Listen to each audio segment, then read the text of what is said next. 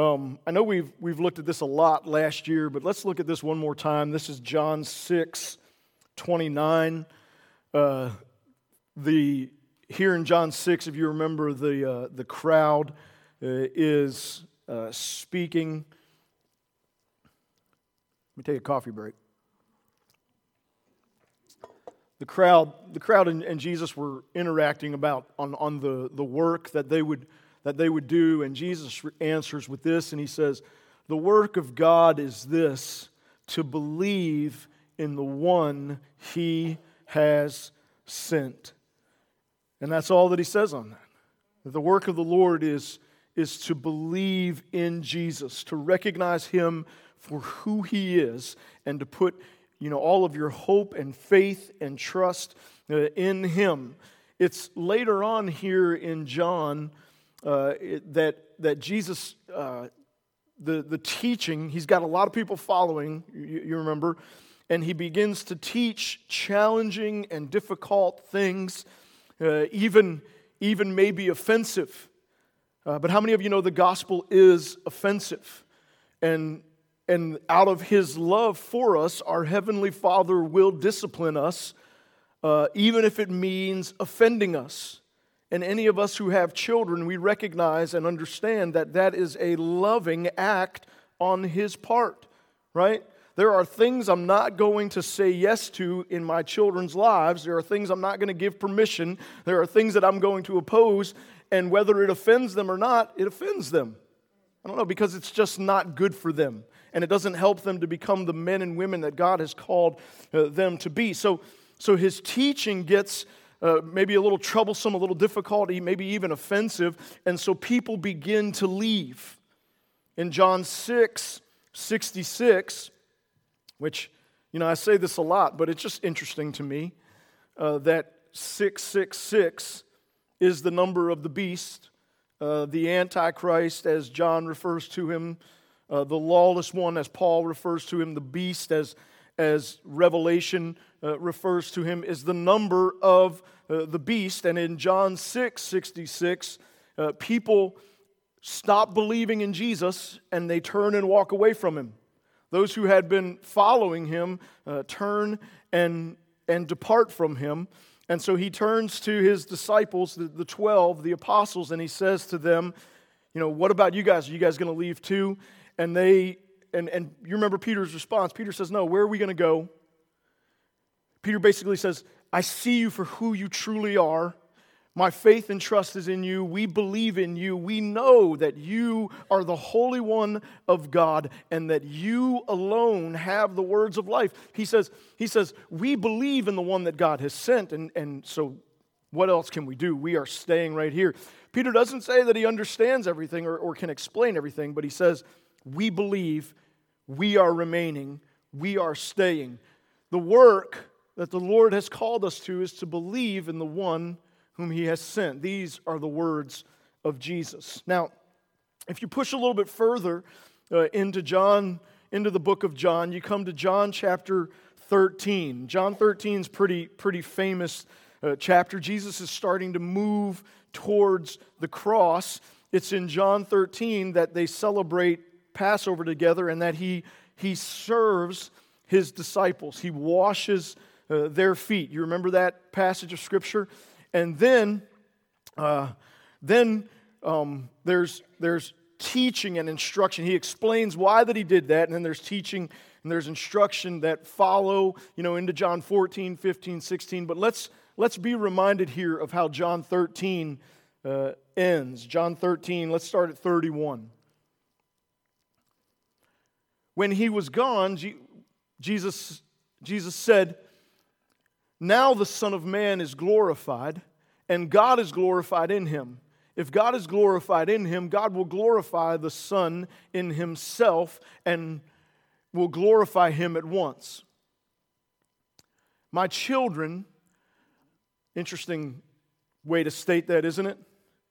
And we know, we know from 1 John 3 that we are the children of God, right? How great is the love the Father has lavished upon us that we would be called children of God, and that is who we are. We know that. Most of us can quote it. We don't understand it. Don't understand what it means to be children of God. My children, now he, he's starting to do that thing that Jesus does where he says things that throws them off, you know. He says, I will be with you only a little, only a little longer. And they're like, whoa, whoa, wait, what? Where's that coming from? And you will look for me just as I just as I told the Jews, so I tell you now, where I am going, you cannot come. He says, he says, I'm not, he says, things are coming to an end here. And he says, I'm going to go somewhere and, and you can't come there. And then he says this, verse 34. He says, A new command I give you. Got this, I'm, I'm fixing to go away. Things are shifting, things are changing. I'm going to leave you with a new command. New command I give you love one another. As I have loved you, so you must love one another. So Jesus gives the apostles, he gives the disciples a new command that comes all the way to us. A new command that we are to love one another. Says it there, says it here. Love one another. And then he gives us instructions on it by saying to us, uh, what, how we are to love one another. As I have loved you, Jesus says, so you must love one another. So we've got, you know, if we connect this with John 6 29, we've got Jesus saying to us, here's, here's the work. The work is to believe in the one God has sent. The work is to believe in our Lord and Savior Jesus Christ. Your, your faith and hope and trust in Christ. That's the work. And then here's the command the command is to love one another. And if you get those two right, you pretty much got it right. It's pretty simple, isn't it? We, we believe in Christ, we love one another. Our faith and trust is in Christ and Christ alone. Our command that we live out, that we obey, that we follow, is we love one another. But we need to point it out, right? Right here, that it's not a worldly kind of love, right? This is a Christ love. This is the example that He has given, that we love one another the way that Jesus has loved us. So, so we believe in the one that God has sent, we love one another. Now, this goes on here um, into, verse, into verse 35, and I think this is important, so let's point it out. He says, By this, Everyone will know that you are my disciples if you love one another. He said, This is going to this is going to have a powerful effect on everyone. What's going to have a powerful effect on everyone? Those who believe in Christ, loving one another the way that Christ has loved us. It's going to have a powerful effect on everyone else. They are going to recognize that you are his disciples. They're going to recognize Christ and they're going to recognize those who are his. They're going to recognize Jesus and those who follow after him. Oh, hallelujah. Coffee break. I feel like I need to, t- to tell a joke or something. Um, you ever preach on, on loving one another the way that Christ loves us? Everybody kind of starts squirming in their seats a little bit and, and getting uncomfortable, right? Because we're all falling a little bit short of that. We all are. That's why we need to hit it and remember it so that, it, so that the Lord stirs within us this new command that we are to love one another the way that Christ has loved us, and we are to remember that that, that more than anything else proclaims Jesus. When we love one another, the world will see this, this love that we have for one another opens a door for the gospel that no one can shut. When we love one another the way that Christ has loved us, Christ is proclaimed, a door for the gospel is opened, the enemy can do nothing about, and, none, and no force in this world can close. He is proclaimed, he is exalted, he's recognized, and we are recognized as his. So, so now, verse 36, Simon Peter asked him, Lord, where are you going? you, you remember? Because Jesus had said, I'm going away, and, and where I'm going, you can't follow. so, so Peter has missed all of this. And he's just thinking about what, what, where? You doing? Uh, and by the way, what'd you just say? Something about love and all that? And that that's how we kind of are a lot of times, isn't it?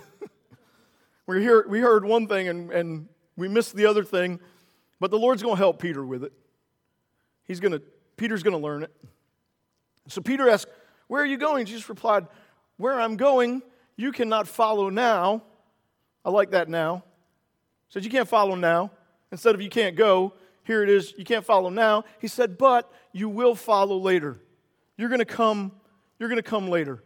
But, but not right now. So now, story continues. So Peter asked, Lord, why can't I follow you now? I will lay down my life for you. Peter says, I don't want later. I want now. Like wherever you're going, that's where I'm going.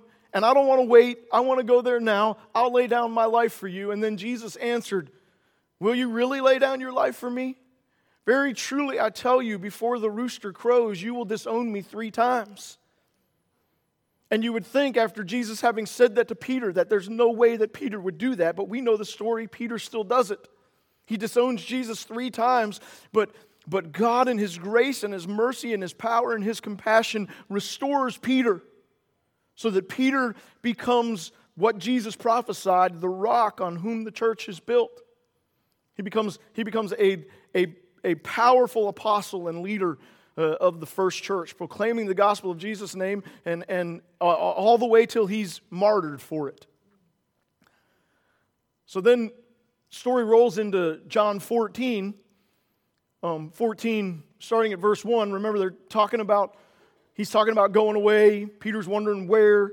Uh, Jesus says, You know, I'm going, you can't follow me, but you will. And so now Jesus comes into this, um, which maybe helps us understand John 14 a little bit more when we connect it with 13. Uh, Do not let your hearts be troubled. Believe in God. Believe also in me. So there, there again is the is the we're we are people whose faith and trust is in Christ. We believe in, in Jesus, we believe in the one who sent him. Now, verse 2 My Father's house has many rooms. If it were not so, I would have told you. I am going there to prepare a place for you. And if I go and prepare a place for you, I will come back and take you to be with me that you also may be where I am. So now Jesus gives a little bit more clarity to what he's talking about when he talks about going away. He says, I am going to go away. He says, but don't be worried. Don't be troubled. Don't be anxious about it.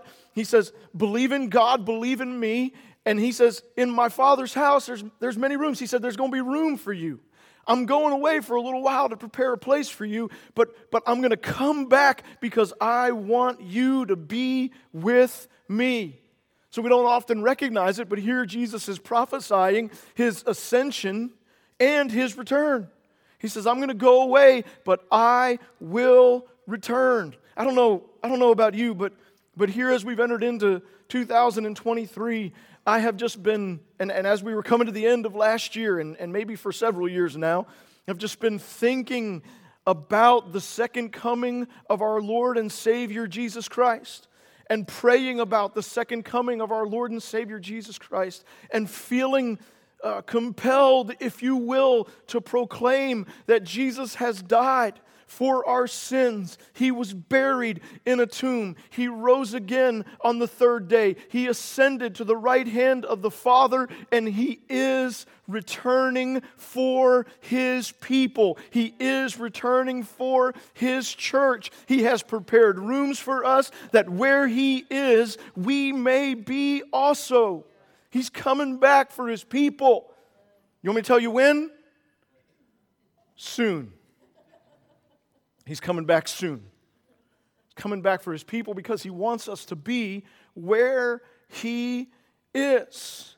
It's so interesting that as Jesus talks about, as he, as he serves his disciples, And as he calls them to a new commandment of loving one another as he has loved, that the conversation between loving one another and his departing and returning are intertwined. There, this conversation is going on together.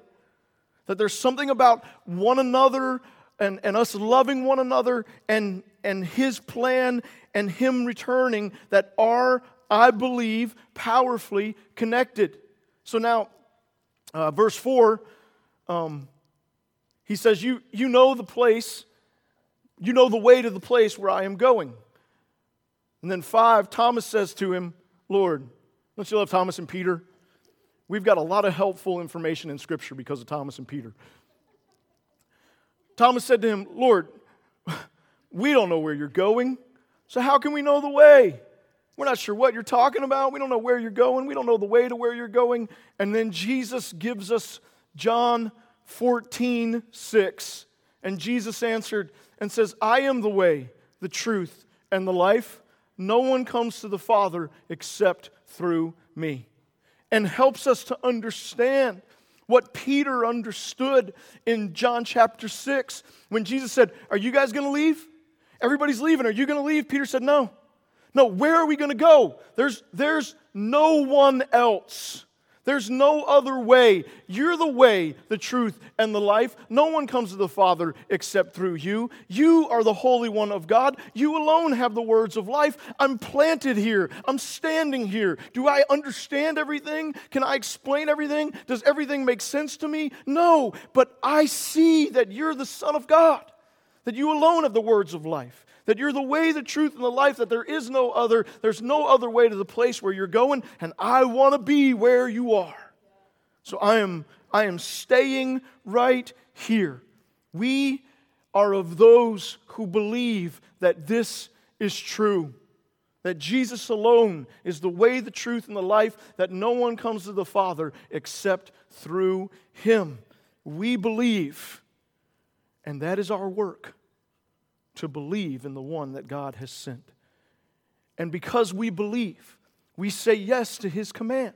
This is what Jesus says. He says, You believe, you say yes to my command. His command is to love one another as he has loved us. So, now with that as a, a reminder, um, that, that was the reminder right there.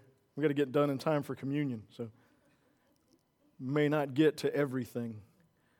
Let's go to, now that we've been in John, let's go to 1 John. Um, we'll start at 1 John chapter 1. Just going to try to read through some of these scriptures uh, fairly quickly, which is challenging for me. Two, two things. I want to stop and talk about everything, and I'm a slow reader, so challenging. This is John that which was from the beginning, which we have heard, which we have seen with our eyes. So important, you know, this John, John's talking about what he has heard and what he has seen. And he's talking about what others have heard and seen, which we have looked at and our hands have touched. This we proclaim concerning the word of life. Like, look, we've, we've not lived through what they lived through, walked in the path that they walked. But John, John's talking from having walked with Jesus and talked with Jesus and, and, and having sat at his feet and even, even touched him after he was resurrected. He said, This is, this, is, this is the experience that we have. And so we are proclaiming from that the word of life. The life appeared. We have seen it and testify to it and we proclaim to you the eternal life which was with the Father and has appeared to us, to those who have experienced and seen it. Verse 3 We proclaim to you what we have seen and heard, so that you also may have fellowship with us. Isn't that a great word right there? Fellowship. That we would have fellowship with them, and our fellowship is with the Father and with His Son, Jesus Christ. So, so John says, John says, you know, speaking about uh, those who have who have witnessed and seen and believed, he says, We have fellowship with one another, and we have fellowship with the Father and with Christ, and we're writing these things to you and proclaiming these things to you so that you would have fellowship with us, and you would have fellowship with the Son and with the Father. We write this to make our joy complete. This is the message we have heard from him and declared to you. God is light, in him there is no darkness at all. We proclaim, we, we, if we claim to have fellowship with him and yet walk in the darkness, we, we lie and do not have and do not live out the truth. But if we walk in the light as he is in the light, we have fellowship with one another, and the blood of Jesus uh, his Son purifies us from all uh, sin. So, so, our faith and trust in Christ, and we have fellowship with Him, we have fellowship with Him, we have fellowship with one another, which, which if we were to you know, pick apart some of the teachings and prayers and instructions of Christ, we could see that He, he wants for us not only fellowship with Him and with the Father, but fellowship with one another. And it's our fellowship with one another that proclaims that we are His. And you can't hardly proclaim that we're His without also proclaiming Him as well.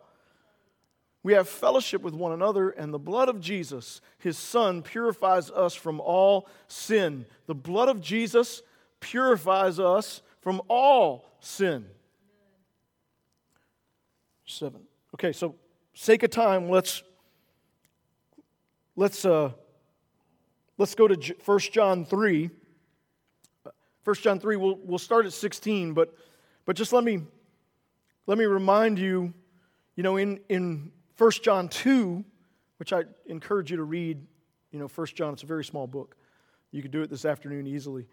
Um, 1 John 2, we are told not to be lovers of the world, we are introduced to the Antichrist. Uh, there is, there is uh, John speaking to us. John, John's talking about loving one another and loving God here. And he speaks to us of the Antichrist, and he speaks to us of, of us living in the last days, and that there's going to be a day when the Antichrist has come, and that Antichrist have already uh, come. So he's, so he's weaving into that conversation the second coming of our Lord and Savior Jesus Christ and the spirit of Antichrist that has come. And, and here in uh, John chapter 3, uh, 1 John, I need to say that, 1 John 3, um, you know, that's, that's where we remember that we are children of God and the great love that God has for us. And now, uh, he's calling us to a loving of one another. Verse 16. This is how we know what love is. Jesus Christ laid down his life for us, and we ought to lay down our lives for our brothers and sisters. So, very much like John 13, where Jesus says to us, Love one another, and then he says, The way that I love you, love one another. So, here John says, this is love. Okay, you, know, whatever, you, whatever else you may think it is, here, here's a good picture of it that Christ laid down himself for us. And so, and so, if we're to love one another the way that Jesus loved, then that means that we ought to lay down our lives for our brothers and our sisters. Amen? Yeah. If anyone has material possessions, and sees a brother or sister in need but has no pity on them, uh, how can the love of God be in that person? Dear children, calling us children again, because that is what we are. Let us not love with words and speech, but with action and in truth. Let's, you know, I mean, we should certainly say we love one another, but then we should back it up with action and truth. Now, this gets interesting to me. This is how we know that we belong to the truth and how we, uh, and how we set our hearts at rest in His presence. If our hearts condemn us, we know that God is greater than our hearts and He knows everything. Dear friends, if our hearts do not condemn us, uh, we have confidence before God and receive from Him anything we ask because we keep His commands and do what pleases Him. And this is His command to believe in the name of His Son. John chapter 6, 29. To believe in the name of His Son, Jesus Christ, and to love one another as He has commanded us. John 13, 33.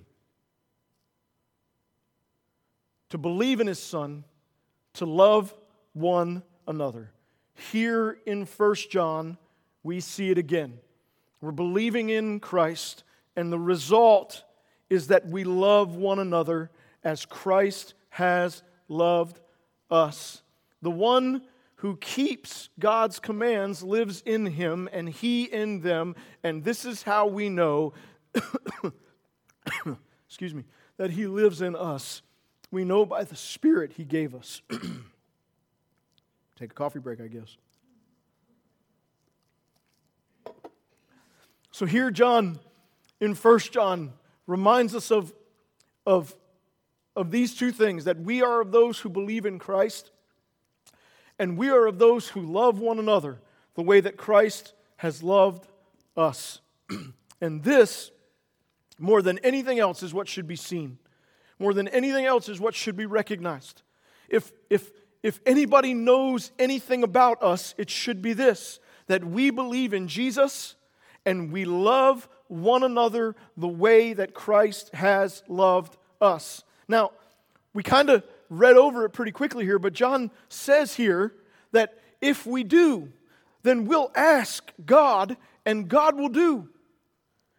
If we are if we are standing on Christ and our hope and trust is in him and we are loving one another the way that Christ loves by serving and laying down our lives for one another, he says, ask and God will give.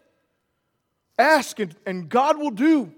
So here again, we see that, that our love for one another opens a door for the gospel that can't be shut. Opens, opens up a way for the proclaiming of Christ that the enemy can do nothing to stop, nothing about. That when we're walking in this path and living this way, that we will recognize the will of God and will pray in accordance with it, and God will move and do on our behalf. Hallelujah. So, continuing in 1 John, we'll go to, skipping a little bit, we'll go to, go to 1 John, uh, we'll skip a little bit in 4 and go to verse 7. so, the first part there of 1 John 4 is a is, is again, you know, talking about the spirit of Antichrist and not being led astray or deceived by it and being able to recognize it and identify it. And, and it is a, it's pretty easy. It's in the name. It's an antichrist spirit. So if it's antichrist, then you can recognize it. Then it's the spirit of the antichrist. So anything that's antichrist, you recognize because it, because it doesn't acknowledge Christ for who he uh, truly is. So then John's going to come back into this conversation about loving one another. And this is important. This is significant because here he's going to show us how this impossible command becomes possible, how we can live this out, how this can be a reality in our lives. What needs to happen if we are going to love one another the way that Christ has loved us, and if, if this doesn't happen, then we're not going to love one another the way that Christ has loved us. So now he's, he's, he's getting deep into this, and he says this Dear friends, again, he's, he's saying it to us let us love one another. Gives us a hint here for love comes from God. So now all of a sudden, you know, if, if we're thinking, man, this is hard, and it is, can I do this? You know, is it even possible? We are reminded here that, that yes, it is but not because of us, but because of God. You remember what Jesus said in Matthew 19 when, when Peter asked, Who can be saved? He said, With man, this is impossible, but with God, all things are possible. So all of a sudden, this incredibly important command of us loving one another the way that Christ has loved us, if, if, if you don't care about that, then you probably don't care about the, the lives of the lost. Because us loving one another shines the light of Christ more than anything else. If you don't care about that, then you probably don't care about the glory of God. Because us loving one another gives Him glory and honor more than anything else. And if you don't care about the lost and the glory of God, today might be a good day to pray. Dear friends, let us love one another, for love comes from God. Everyone who loves has been born of God and knows God. Whoever does not love does not know God, because God is love. We know that one, right? You're like, thank you, Pastor, for this. We know that God is love. Do we? Do we really? Have we encountered the love of God? This is how God showed his love among us. How do we know that this is true? How do we know that God is love? What has God done to show his love among us? He sent his one and only Son into the world that we might live through him. This is love. Not that we loved God, but that He loved us and sent His Son as an atoning sacrifice for our sins. How do we know that God loves us? How do we know that God is love? We know it because of the gift of His Son, our Lord and Savior, Jesus Christ. We know it because of Christmas. We know it because of Easter. We know it because of his blood shed on Calvary. We know it because of the empty tomb. God has proven beyond any shadow of a doubt that he loves us because he sent his only begotten Son for us that we might live through him. What's another verse? A connecting verse. John 3:16 For God so loved the world. What did he do?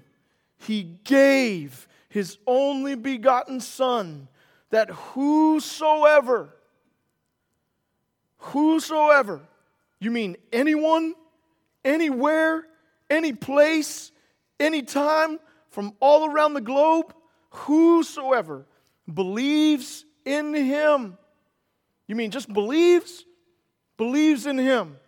It's the work that we were called to do, to believe in God's only begotten Son. Whosoever believes in him should not perish, sounds good to me, but have everlasting life, sounds good to me. To live in one of the rooms prepared especially for you in the Father's house.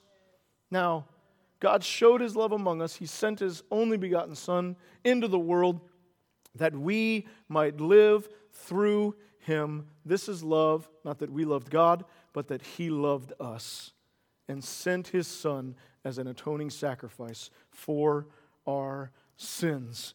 We are, are able to love one another because God has first loved us. Verse 11.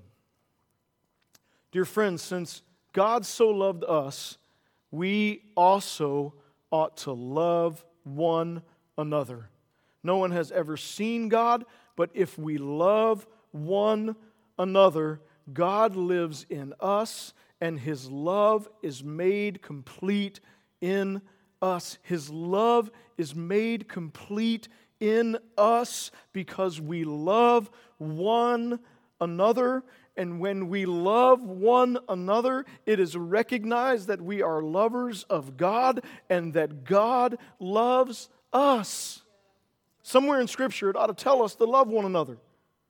It's so hard to find it, it's just like hidden. It's not, it's clear, it's easy, it's evident to see. And there's something that shifts and changes and takes place in our lives and in the kingdom when we love one another. Maybe, maybe this is why in Ephesians 3, Paul prays the way that he prays. Let me remind you of it. Ephesians 3 14. I'm sorry I'm not doing a lot of scripture this morning. I'll, I'll try to get some more next Sunday.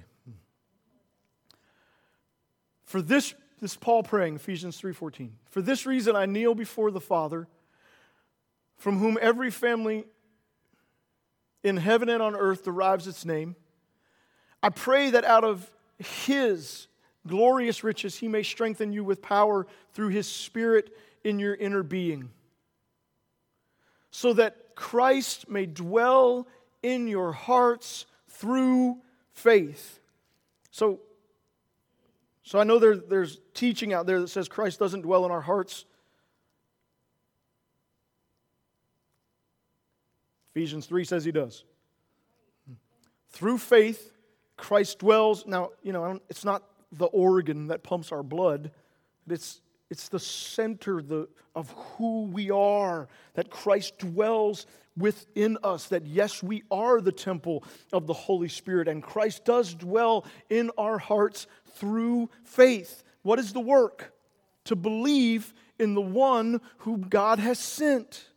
And when we believe in the one whom God has sent, we have fellowship with him. We have fellowship with the Father. We have fellowship, and it's not far off, it's, it's here. And because we have fellowship with him and we have fellowship with the Father, we now can have fellowship with one another so that Christ may dwell in your hearts through faith. And I pray, Paul praying, that you being rooted and established in what? In love. What are we rooted and established in? We're rooted and established in, in love. Verse 18 may have power. This is important we like that word power. We're not so fond of the one together. We may have power together with all of the Lord's holy people. I like holy people. I also like saints. With all of the saints. That we may have power together with all of the saints. So there is, there is a power that comes, but only through fellowship, only through togetherness, only through unity, together with God's holy people, with the saints. What is it? It is to grasp how wide and long and high and deep is the love of Christ. There, to, to see and understand and receive a revelation of the width and length and height and depth of the love of Christ Jesus that can cannot be known alone. That only is discovered and seen and found in fellowship with the people of God, in fellowship with God's holy people, in fellowship with the saints, so that, so that when we because God loved us and we begin to recognize the love of God, we love one another. When we do that, we recognize more. We have a power that comes to us to see the love of God for what it truly is, to where we begin to proclaim, like Paul, it's so wide and long and high and deep, is the love of Christ that he says this. Verse 19. And to know this love that surpasses knowledge. That doesn't even make sense, does it? It surpasses knowledge, but He's calling us to know it, and we can, but we can't do it alone. And to know this love that surpasses knowledge, that you may be filled to the measure of the fullness of God. So, so if there stirs within you a desire to know God's love, then love one another. And as we love His people, we'll begin to grow in the knowledge of the love of God. And as we grow in the knowledge of the love of God, we'll be filled to the measure of all the fullness of God. Now, I, I, I will often, shame on me, disconnect that from verse 20 and 21, but it's not. It's, it's together with it. This is Paul in his prayer. It's not disconnected from it. So, so when this is taking place and we are loving one another, then this happens in our lives. Now, to him who is able to do immeasurably more than all we ask or imagine, according to his power that is at work within us. It's, it's a door is opened, things begin to take place.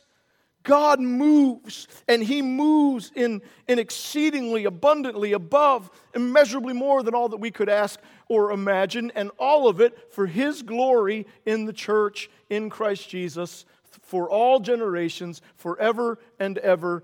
Amen. When we are, when we are recognizing that God loves us and we love one another, and we are loving one another, we see more the love of God for us. And the love of God is proclaimed. Jesus is proclaimed, and we are seen to be the children of God, disciples of Christ. And God, then, who, who is able, is able to do immeasurably more, exceedingly abundantly above all that we ask or think according to his power that works within us for his glory, for his honor, and, uh, and for the life change of others, that lives are changed and transformed. If we love one another, which we can, because God has loved us. Um,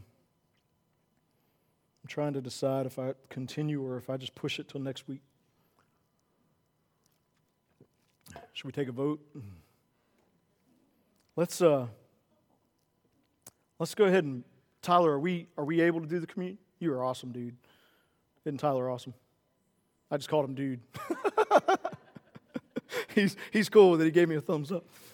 Um, let's go ahead and and start to pass out the communion so, so really, what we need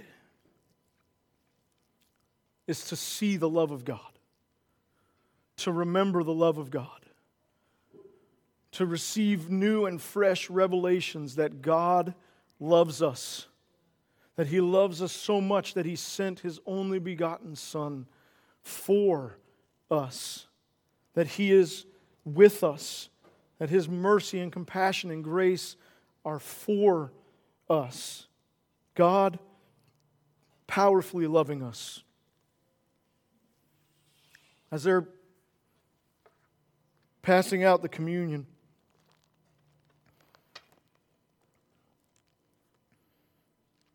there's a couple of scriptures that have that have come to mind.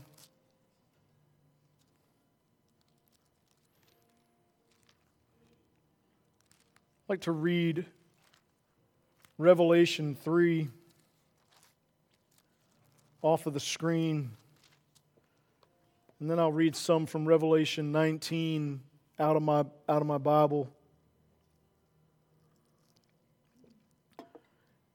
You, you remember in Revelation that there are these letters to the churches, these seven letters to the churches. In, in Revelation 3:14, there is the, the letter to the, to the church of Philadelphia.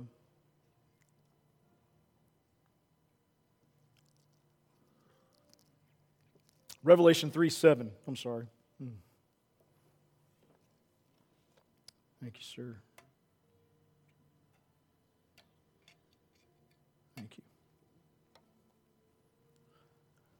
Revelation 3 7, there is, there is this letter to the church, Philadelphia. It's pretty interesting. Jesus speaking to the churches and to the, to the church of Philadelphia, there's not anything negative. And this church, uh, we recognize from the name of Philadelphia, which is, which is to love your brother, brotherly love. This is what Jesus says. He says, These are the words of him who is holy and true, who holds the key of David. What he opens, no one can shut, and what he shuts, no one can open. So he holds the keys of David and he can open and shut. And when he opens, it's open.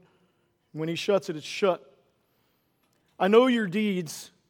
See, I have placed before you an open door that no one can shut.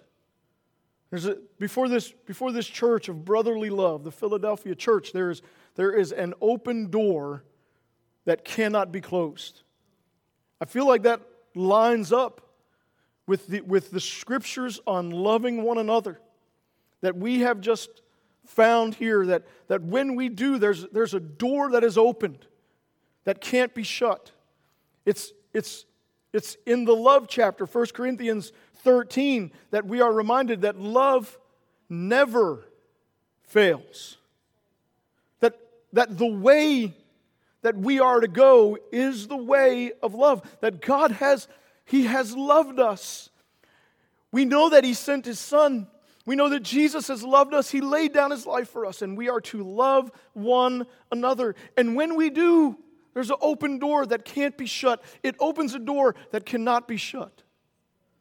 He says, I know that, that you have little strength, and yet you have kept my word and have not denied my name. We see them there, they're keeping the word of Christ and they are they are doing the work even though they even though he says they don't have much strength they're doing the work of believing in Christ. And they have not denied his name. Verse 9 I will make those who are of the synagogue of Satan who claim to be Jews though they are not but are liars I will make them come and fall down at your feet and acknowledge that I have loved you.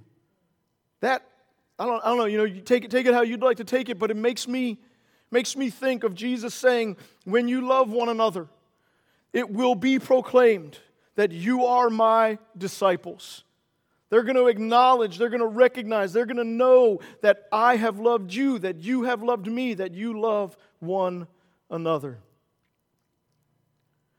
Since you have kept my command to endure patiently, I will also keep you from the hour of trial that is going to come on the whole world to test the inhabitants of the earth. Jesus, there's debate on this. Jesus is going to bring an hour of trial. There is going to come a day of tribulation. It's going to be terrible. You can read about it in the book of Revelation.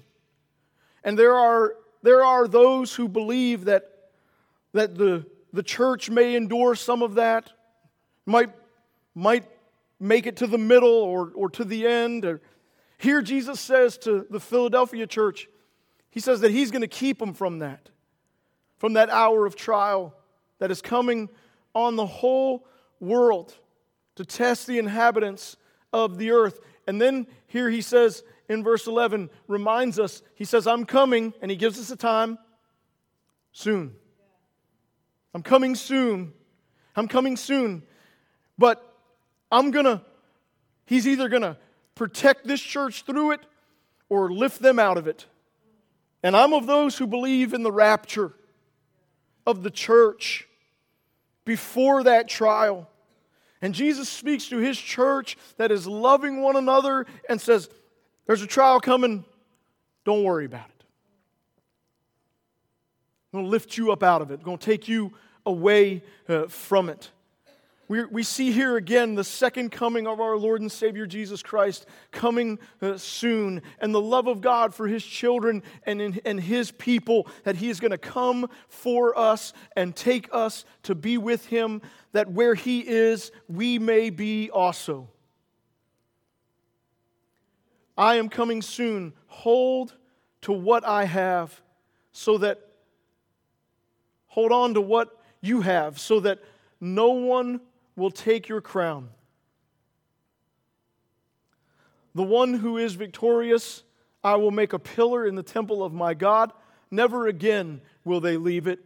I will write on them the name of my God and the name of the city of my God, the new Jerusalem, which is coming down out of heaven from my God, and I will also write on them my new name.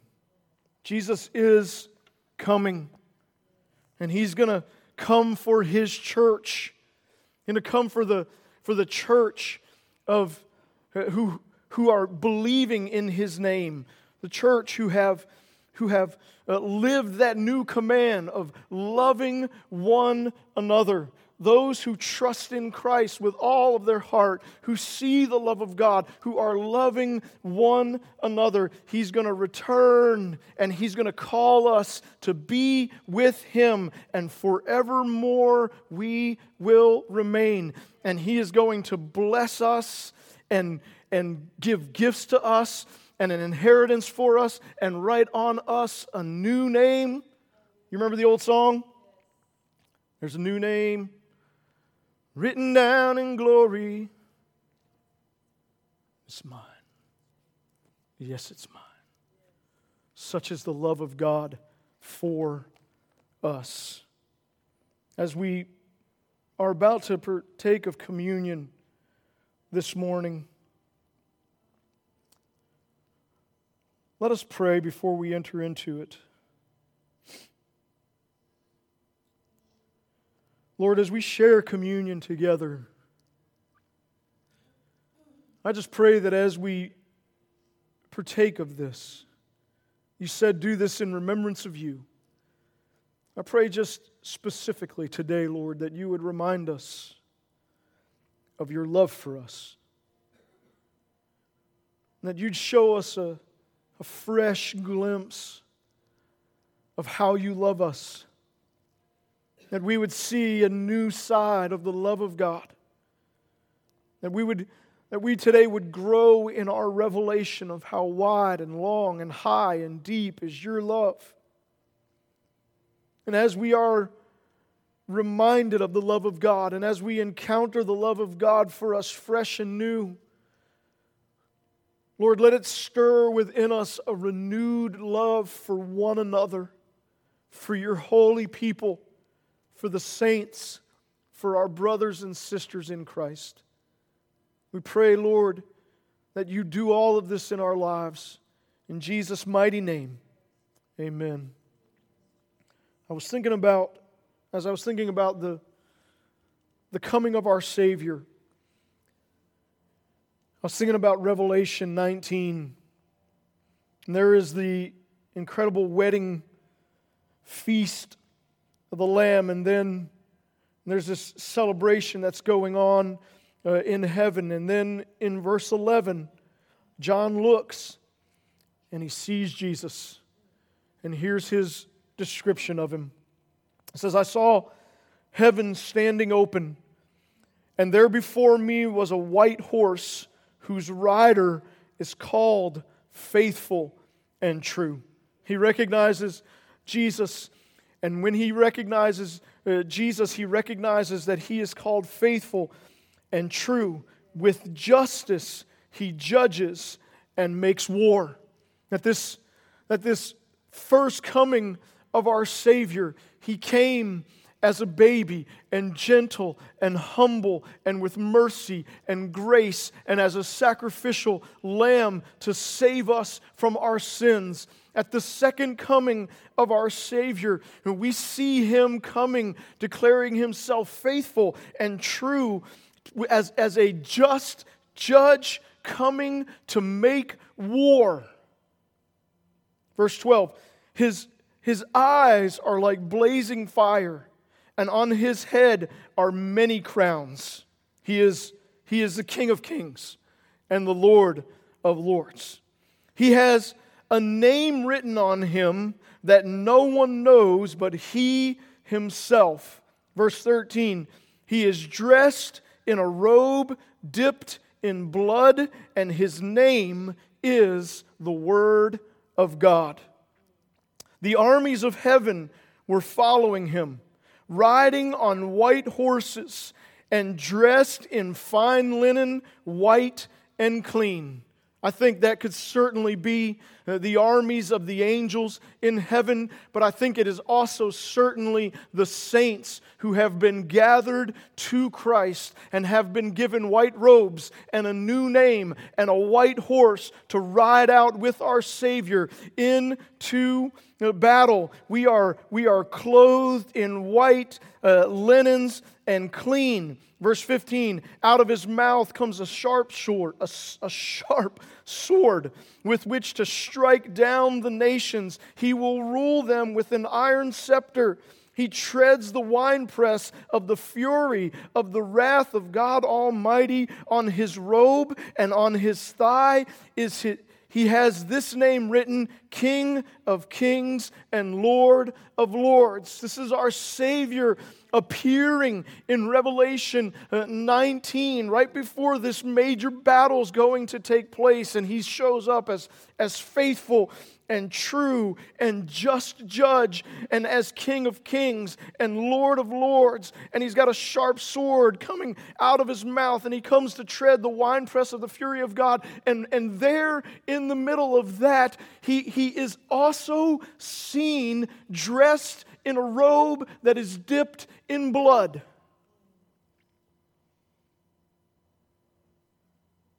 And I believe that robe that he wears that's dipped in blood is dipped in his own blood. That blood that he shed on Calvary. So, as Jesus shows up proclaiming many things, he shows up also proclaiming that, that, that God is love. His blood, Joy read it this morning, we sang about it in, in Hebrews 12, speaks a better word.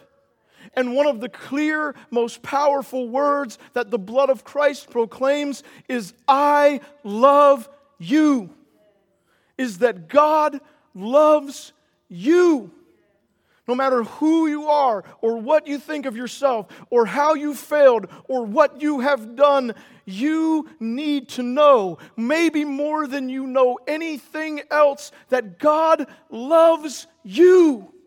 And even when Christ shows up as a judge, as justifier to come and make war on those who have not believed in him, even in that time, Jesus is still proclaiming his love. His blood is still speaking a better word that God is love. And that God loves. And that God loves us more than we could ever know or comprehend or imagine. So when we partake of the communion, one of the things that we should remember, maybe more than anything else, is the love that God has for us. In 1 Corinthians 11, starting at verse 23, Paul says, For I received from the Lord what I also pass on to you. The Lord Jesus, on the night he was betrayed, took the bread when we were yet sinners. Christ died for us. And when he had given thanks, he broke it. Let's break it. And said, This is my body, which is for you. Do this in remembrance of me. In remembrance of the, of the love of God to send his Son, of the love of our Savior to come Let's partake of the bread together.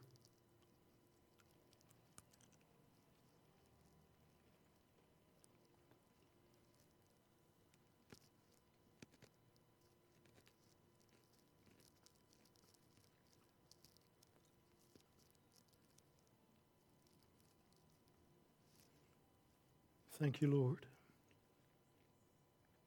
Thank you, Lord. Thank you, Lord. Thank you, Lord. Hallelujah. Praise you, Jesus. Praise you, Jesus. Scripture says, in the same way, he took the cup.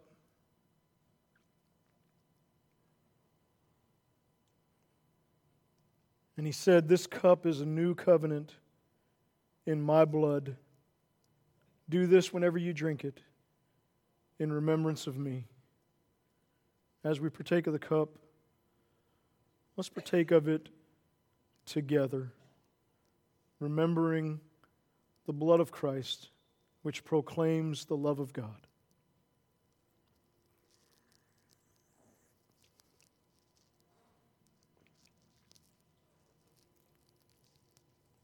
Thank you, Lord. Thank you, Lord. Praise you, Jesus. Lord, we thank you for your broken body. We thank you for your blood shed on Calvary for us. We are reminded that it speaks, that it proclaims a better word.